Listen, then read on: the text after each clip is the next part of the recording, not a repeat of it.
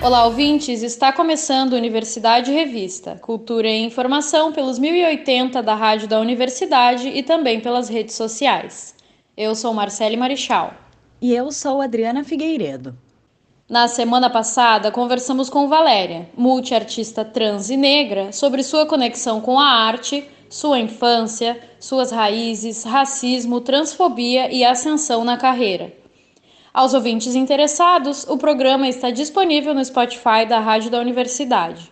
Na parte dois deste especial, Valéria trouxe o impacto de seu diagnóstico de câncer, seu processo de cura, suas inspirações para criar e as situações das comunidades negras e L G B T Q I A mais, no Brasil.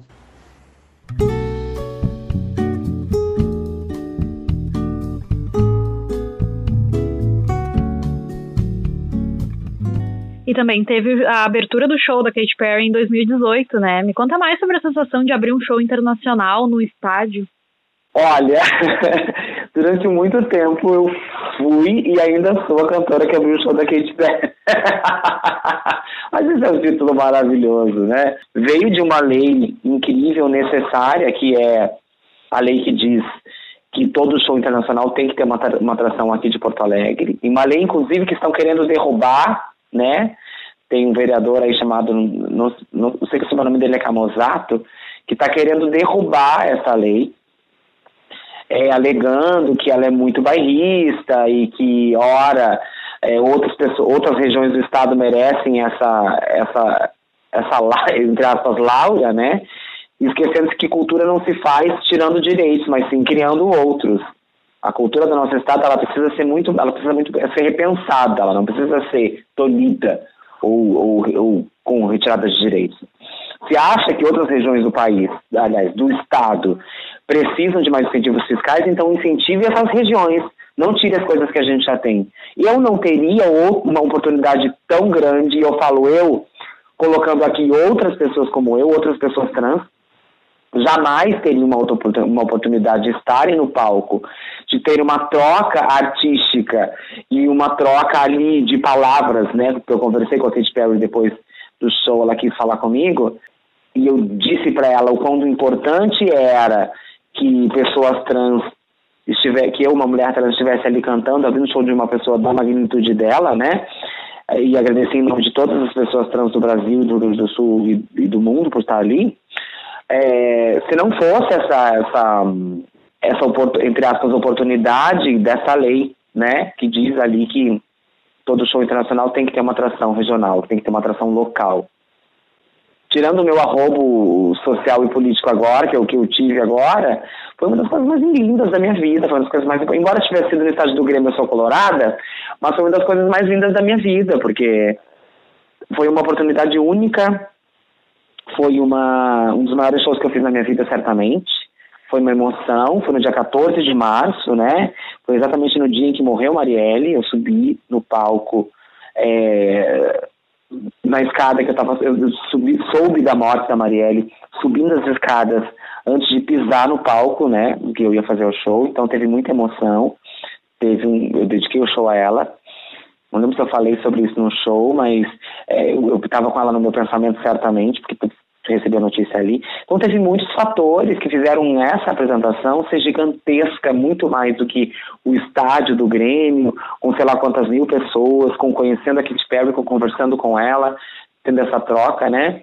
Mas que teve muita, teve muito uma presença feminina ali, né? De feminismo, de, de, de amor, É, de, de demarcação de território de mulheres ali, de várias mulheridades ali naquele palco. Então foi de uma magnitude muito maior do que as pessoas simplesmente viram ali e, e perceberam a Katy Perry ao meu lado, e a gente fez uma foto e conversou, etc e tal. Teve muito mais do que isso, né? Teve uma representação gigantesca de mulheres pretas e trans naquele palco, falando para outras pessoas, falando para pessoas que talvez nunca me viram. Eu recebo até hoje gente falando que me viu no show da Katy Perry, e adolescentes que já estão um pouquinho maiores hoje, né? É, falando sobre isso. Então é uma felicidade gigantesca. Eu tenho muito orgulho de ser a cantora que abriu o show da Katy Perry. Eu também fui durante muito tempo a cantora que cantou com a Zaz, né? Aquela banda francesa Zaz, Araújo Viana, que aliás também é uma coisa muito importante para minha carreira artística, porque eu nunca tinha pisado no... Eu nunca tinha entrado no Araújo Viana. Eu já entrei pela coxinha, pisando no palco, cantando com Isabelle, que é o nome da, da cantora da banda Zaz, que é uma banda francesa muito importante na cena é, musical do, do Brasil, da Aliança Francesa do Mundo, né? Do, enfim. É, então tem, tem muitos títulos aí. A cantora que cantou com Zaz, a cantora que cantou abriu o show da Katy Perry, mas são títulos que estão no meu currículo, pode ter certeza. E em dois mil e dezenove tu descobriu um câncer, né? Uh, tendo essa vida de luta, como foi enfrentar esse diagnóstico? Ainda está sendo, porque esse diagnóstico só acaba, essa cura só chega quando a médica diz você está curado, e ela não falou isso para mim ainda, ainda tem quatro anos, né? Foi um baque, foi um choque, foi uma sensação de por que comigo, né? Foi uma sensação de por que eu, é, foi uma sensação de vou morrer, né? Foi a primeira coisa que a gente vê, pensa na, na cabeça da gente. Eu tive que entender todo esse universo. Durante muito tempo, a minha família tem um histórico gigante de câncer, avô, avó, pai, mãe, né? O meu pai genético, não o pai que eu sou adotada, porque eu sou adotada, mas eu conheço meu pai genético. Foi uma sensação de, outra, de estar no outro lado, né? Porque eu sempre estive acompanhando essas pessoas, como ali como acompanhante do outro lado da cadeira, e de repente eu sento ali para essa pessoa que recebe a quimioterapia. Foi uma coisa muito chocante, muitos signos caíram, né? O... o O cabelo caiu, o gênero caiu junto. É, foram muitos dias de dor, muitos dias de enjoo, de vômitos, de uma vida, um sofrimento total que é esse processo. Mas, ao mesmo tempo, como tem um amigo que fala, que doença agressiva, tratamento agressivo. A gente precisa pensar nessa agressividade do tratamento como algo que cura. E é o que está acontecendo. Eu foquei na cura e não na doença. Embora seja muito poliânico, mas é uma necessidade gigante que a gente foque na cura, não na doença. Então ainda está sendo, né? Eu ainda acabei de pegar alguns exames essa semana, descobrimos que o câncer voltou ali bem delicadamente, mas que precisa ser combatido. A gente não sabe, não sei ainda o que vou fazer, quais são os próximos passos, mas não tenho mais medo dessa doença, né? Ela não me amedronta mais, eu não tenho mais medo dela. Hoje eu, eu convivo com ela ali de igual para igual, e digo, a gente vai conversar, porque a gente precisa chegar num denominador comum. Você não, esse não é o seu lugar, esse lugar é meu, essa vida é minha, essa existência é minha. Não tem lugar para ti, desculpa aqui, senhor câncer. A gente vai ter que aprender a conviver e achar uma passagem aérea barata, porque o senhor vai embora, volte para sua casa, porque aqui na minha não tem lugar para você. Foi bem difícil, está sendo ainda, e sempre é por esse fantasma que me ronda ainda até a palavra final do enfim sós, enfim sós vida e Valéria, né? Não enfim sós câncer e Valéria, mas enfim sós vida, sem o câncer e Valéria. Ele não chegou ainda. É, mas tudo isso, muito processo artístico surgiu. Eu escrevi uma peça, eu escrevi um livro, é, é, né? eu, eu fiz uma exposição fotográfica que está para sair agora no mês de junho de dois mil e vinte e um. É, uma exposição... Mês, é, mês de junho, é. Mês de junho de dois mil e vinte e um, uma exposição fotográfica que vai se chamar vinte e vinte e três ponto três, ou Casa do Caranguejo Ermitão, que é uma exposição fotográfica que fala sobre a necessidade de se adaptar aos espaços, tal qual um caranguejo, que é o símbolo de câncer. O caranguejo ermitão, aquele que se adapta, que faz uma casinha dele com quinquilharias, né? Então, uma exposição barra instalação que vai acontecer no Espaço Majestique a partir do dia vinte e cinco de junho de dois mil e vinte e um, para quem estiver ouvindo isso lá daqui mais alguns anos, saiba que a exposição estreou no dia vinte e cinco de junho de dois mil e vinte e um, é, com fotos e objetos, É, e poemas, inclusive com o meu cabelo que caiu durante esse processo da quimioterapia, é, lá no Espaço Majestic. Então muita coisa também, eu aprendi a desenvolver o meu, o, as minhas artes, aprendi muitas coisas aí, né, nesse caminho, porque resolvi transformar em arte essa coisa tão dolorida e dolorosa, que amedronta tanto as pessoas, ao ponto das pessoas ter medo, ter receio de falar a palavra câncer, né? Eu uso, para não assustar as pessoas, o quarto signo, né? O quarto signo, porque o quarto signo do zodíaco é câncer, fica muito mais poético e as pessoas se assustam menos. Mas não quero que as pessoas tenham medo dessa palavra. Essa palavra não pode amedrontar as pessoas, ela não pode ser um fantasma. Câncer tem cura, o preconceito das pessoas é que não tem. Para câncer tem quimioterapia, radioterapia, tem outras terapias alternativas. Para o preconceito não há pílula, não há rádio ou quimio ou pílula que façam com que as pessoas se curem assim, um passe de mágica. Elas precisam de informação e aproximação. É isso. Realmente o diagnóstico não te parou, né? tu passou a compartilhar a tua rotina de tratamento no perfil Transradiativa, que se transformou num audiolivro narrado por ti. Além do relato de processo de cura, tu também trouxe temas como racismo, misoginia, transfobia. Tu pode contar um pouco mais sobre o livro para os nossos ouvintes? O Transradiativa, que era um blog que virou livro, como tu disseste, é, veio da necessidade de comunicar, de falar, de canalizar as energias que tinham que ficar aqui, contidinhas, e eu não sou essa pessoa, porque eu sou sagitário com sagitário, então eu não sou essa pessoa, né? Eu sou energia em vida, e eu tinha, sentia muito essa necessidade de transformação, canalização dessa energia em alguma outra coisa. Que surgiu esse livro, né? Que foi lançado pela editora Arolê Cultural, pelo selo L G B T Monocó, e agora virou um audiolivro e vai virar uma peça de teatro também, estou dando spoiler aqui, e uma peça de teatro também, né, chamada Transradiativa. Já virou até música também, já recebi uma música, enfim, muitos produtos. Veja como é grandioso, né, esse processo. É muito maior do que simplesmente uma doença, né, é, que talvez, que soa e que as pessoas veem como algo muito, nossa, vai, né, por isso que eu penso muito na... Na, na, nesse processo como a carta do tarô. A carta do tarô que, que fala sobre a morte, ela não fala sobre a morte enquanto um processo de desaparecimento ou de fim. Fala como um renascimento, como uma mudança. Olha quantas coisas novas surgiram a partir disso. O livro, ele tem cento e noventa e duas páginas e é dividido em três subcapítulos.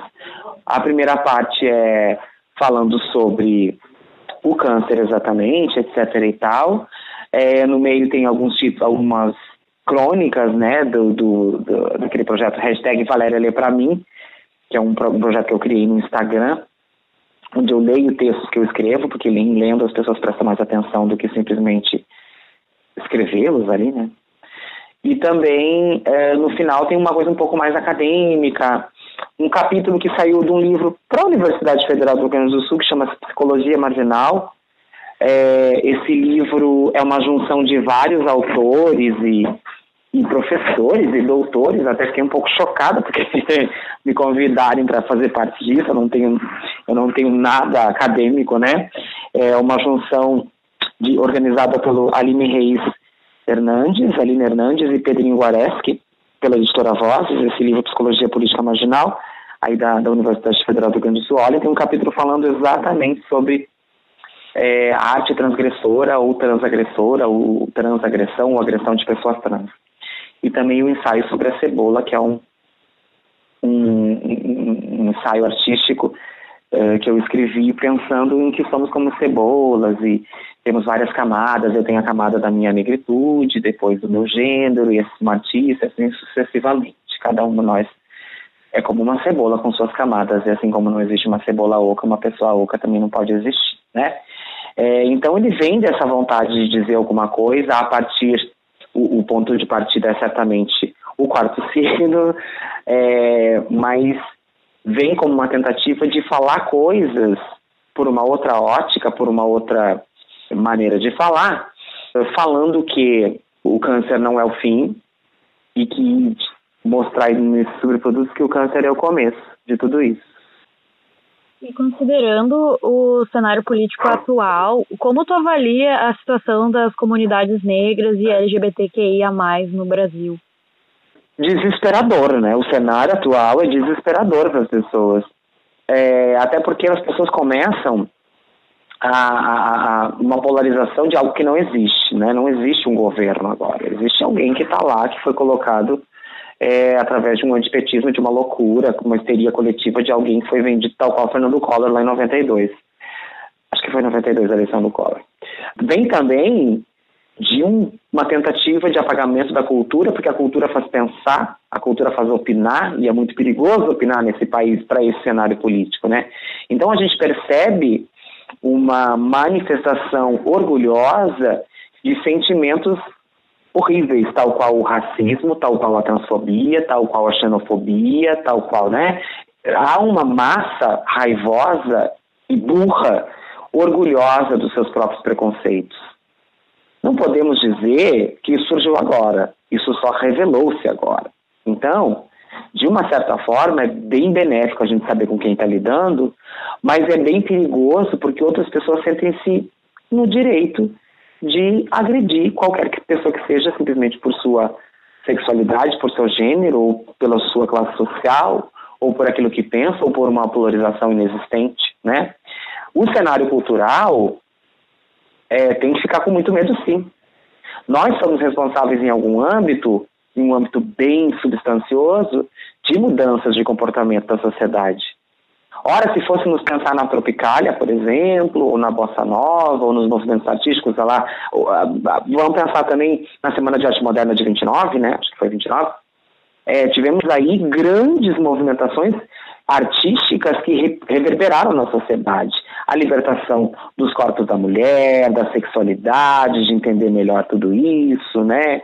De, de, lá, o povo bicho, grilo, paz e amor, da alimentação. Ora, isso, isso refletiu inclusive na mesa da sociedade daquela época, a partir de um movimento artístico e, e o artístico que virou social. Então é por isso que é tão perigoso, e é por isso essa tentativa de apagamento constante dos movimentos artísticos, porque eles fazem as pessoas pensar, e eles já perceberam que eles reverberam na sociedade em algum momento. É perigoso para quem pauta e para quem quer cabresto na população, né? Porque as pessoas não vão querer esse cabresto, elas vão querer mentes abertas, livres e pensantes. Então é muito perigoso para todos nós, porque nós continuamos propondo. A gente não, a nossa arte, ela não sabe propor outra coisa a não ser a liberdade de pensamento e a possibilidade de pensar.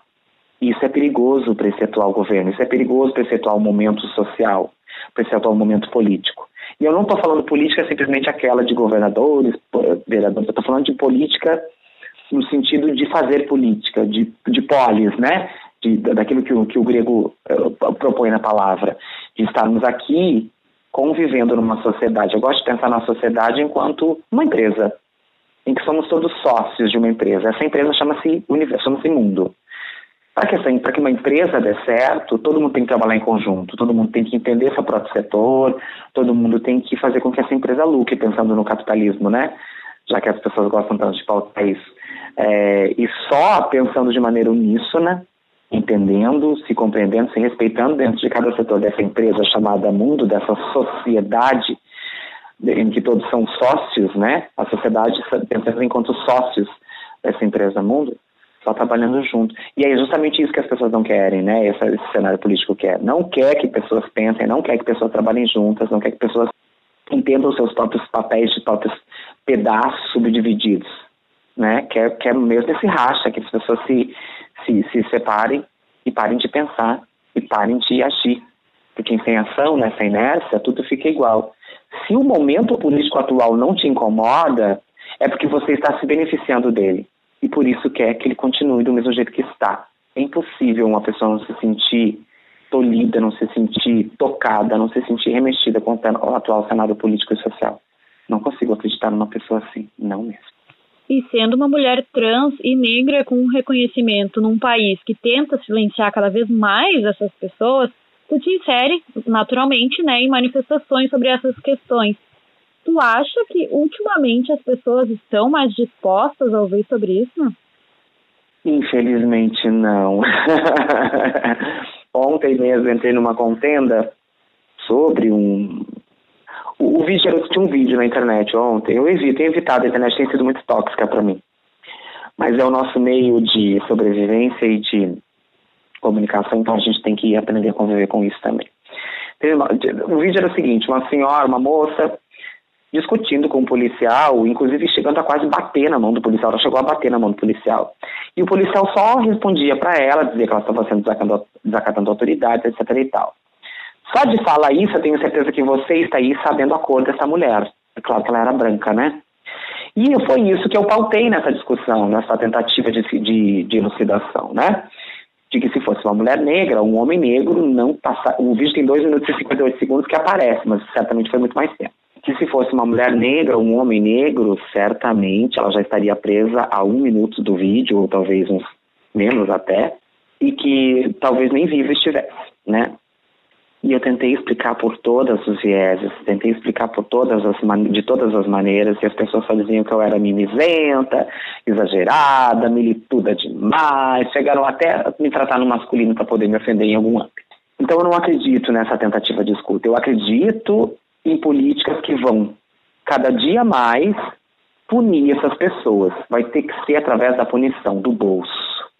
É por isso que é tão importante essa aproximação das nossas realidades com quem faz política, com quem faz leis, com quem legisla.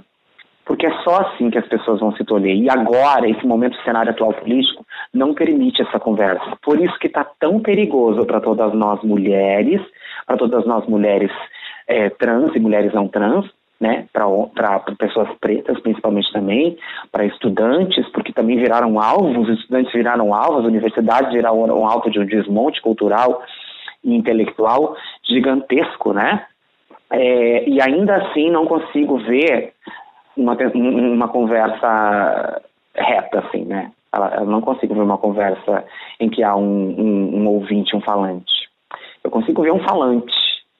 E lá, lá, lá atrás um ouvinte, assim, que quer ouvir. Mas essa informação talvez não chegue até lá, porque até chegar lá, ela chega muito truncada, né? Mas a gente não tem outra opção senão continuar falando. A gente não tem outra opção senão continuar tentando dizer isso de alguma maneira. A academia também, vocês da universidade, são muito pedantes às vezes, sabe? Porque acham que estão em outro lugar, assim, um coliseu de pessoas. Meus amores, vocês só estão sabendo coisas teoricamente, por enquanto. A realidade aqui fora é outra. A realidade de uma pessoa trans levada para a academia não contempla a gente em nenhum âmbito. Pelo amor de Deus, a gente precisa urgentemente unir a teoria, que são vocês, com a prática, que somos nós, pessoas trans, por exemplo. Vou te contar uma história que vai ficar bem mais elucidada. Existia um professor, isso é tudo hipotético, tá? Eu não sei se existiu mesmo, mas existia um professor que queria falar sobre pessoas trans na academia, na universidade. E ele resolveu procurar o lado mais fraco e procurou uma mulher que trabalhava na esquina como profissional do sexo. Veja bem, não estou aqui falando mal de profissionais do sexo, é uma profissão como outra qualquer. Se há oferta, se há procura, há oferta, enfim. Ele resolveu fazer isso como... E chegou com o seguinte discurso na moça. Olha só, estou querendo dar a oportunidade de vocês falarem, quero ouvir vocês, a academia precisa ouvir vocês, a universidade precisa ouvir vocês, e eu vim aqui te dar a oportunidade de falar. Quero, que, quero saber de ti, me conta mais sobre transexualidade, sobre, enfim, sobre a realidade. A travesti que estava na esquina voltou ele para correr, com cinco pedras na mão. Ele, não contente... quis entender o porquê, se ele só estava tentando oportunizá-la, ele só queria ouvi-la. Eu só queria entender melhor esse universo e levar para a academia, levar para as pessoas que estão ali, de uma certa forma, refletindo a sociedade em algum âmbito, essas informações que essa mulher daria para ele, né, do porquê, inclusive, de entender o porquê que ela está nessa esquina, porquê que ela não está numa escola ou numa universidade. Ele voltou para falar com ela, e ela insistiu, né, insistindo. Ela disse, tá bom, eu vou te explicar então.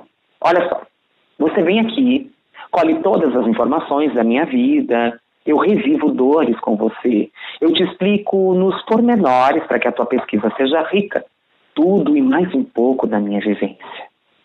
Aí você pega tudo isso, leva para a academia, tem um trabalho incrível, e essa pesquisa fica por lá, em algum lugar, para acesso de outras pessoas. A partir disso, talvez, ou certamente, você vira um expert no assunto, mesmo não sendo uma pessoa trans. Mas você passa a palestrar sobre isso. Sabe quanto é o meu programa aqui? Ela perguntou para ele. cinquenta reais. Sabe quanto vai custar a tua palestra? quinhentos.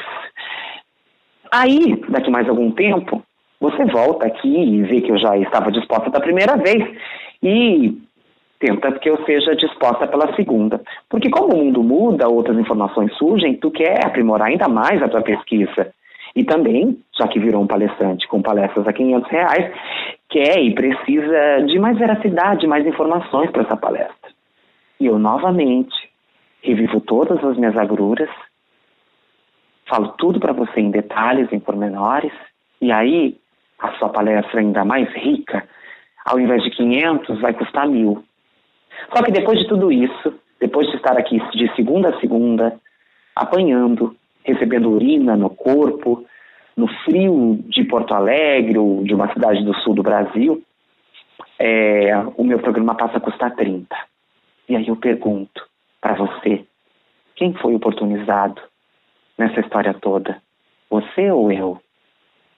Quem realmente foi ouvido nessa história toda? Você ou eu.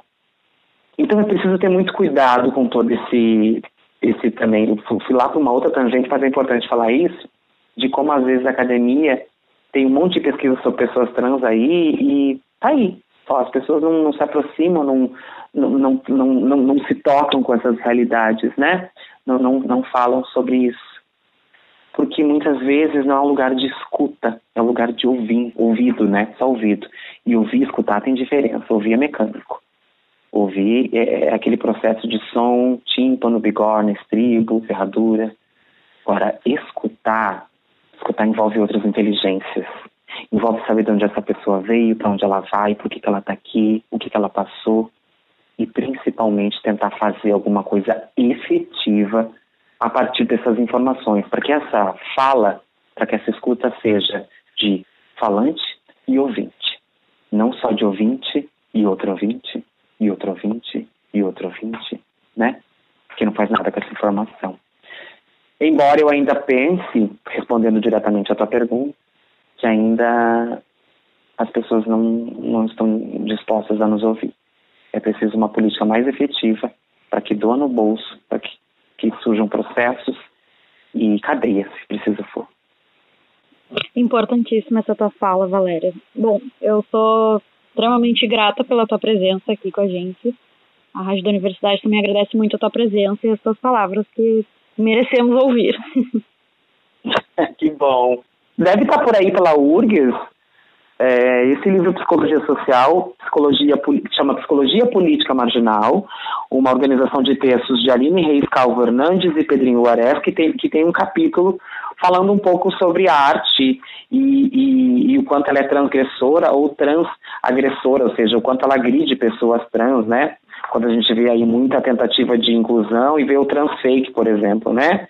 Que é quando uma pessoa não trans interpreta uma pessoa trans no teatro, por exemplo, né? E aí temos muita temos que pensar a inclusão enquanto uma coisa muito maior.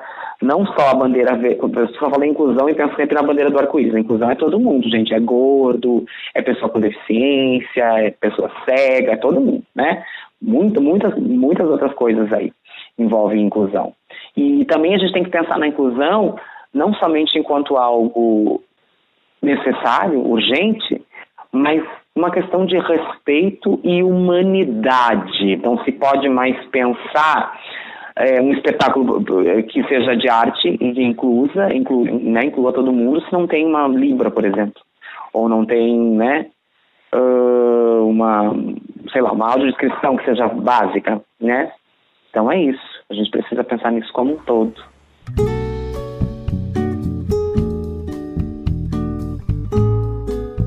Esse foi o Universidade Revista de hoje. O programa teve produção, apresentação e reportagem de Adriana Figueiredo e Marcelle Marichal.